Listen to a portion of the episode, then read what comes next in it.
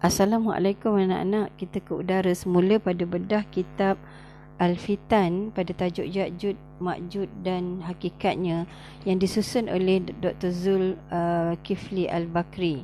Okey, sekarang kita tengok penutup. Kami tertarik dengan kenyataan Syekh Al-Marawi yang menyebut setiap yang dijanjikan oleh Allah pasti terjadi dan tidak perlu diragukan. Allah SWT berjanji akan menghapuskan Genghis Khan dan keturunannya itu. Ini disebabkan mereka Genghis Khan mengadakan kerosakan di muka bumi dari timur dan uh, barat. Dari timur hinggalah barat dengan melakukan pelbagai kerosakan terhadap negara-negara Islam dan melenyapkan panji pemerintahan daripada Baghdad seperti yang telah diterangkan dulu. Pakar sejarah menceritakan jatuhnya pemerintahan Genghis Khan apabila Sultan Khwarizm uh, daripada dinasti Saljuk membunuh para utusan dan pedagang dari negerinya dengan merampas hartanya dan menyerang sekitar negerinya. Akibatnya Genghis Khan marah dan menulis surat kepada uh, Sultan dengan mengatakan, "Mengapa kamu berani membunuh teman dan orangku?" serta merampas barang perniagaan dan hartaku. Apakah kamu mahu memulakan atau mengadakan suatu malapetaka dengan mencabar kekuatan yang ada pada pada kami? Atau kamu tidak mendengar peringatan daripada Nabi sallallahu alaihi wasallam kamu?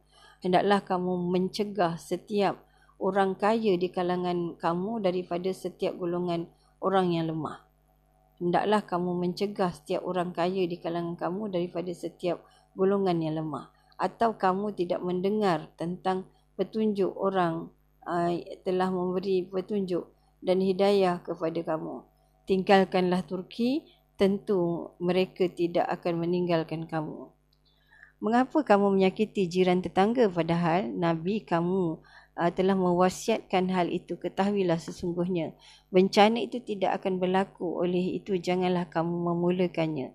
Ini kerana apabila peringatanku kepada kamu oleh itu dengarkanlah dan perhatikanlah kemudian hapuskanlah kerosakan sebelum terjadinya pembalasan akibat dendam sebelum tembok yang menghalang Ya'jud dan Ma'jud runtuh dengan mereka dapat membinasakan kamu. Lagipun Allah SWT pasti menolong orang yang dianyanya. Kemudian apabila runtuhnya tembok itu pasti Ya'jud dan Ma'jud keluar dari setiap lubang dan menyerang kamu.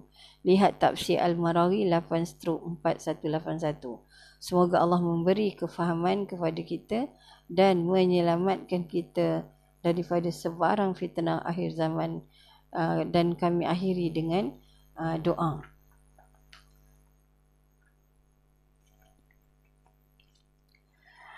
أعوذ بالله من الشيطان الرجيم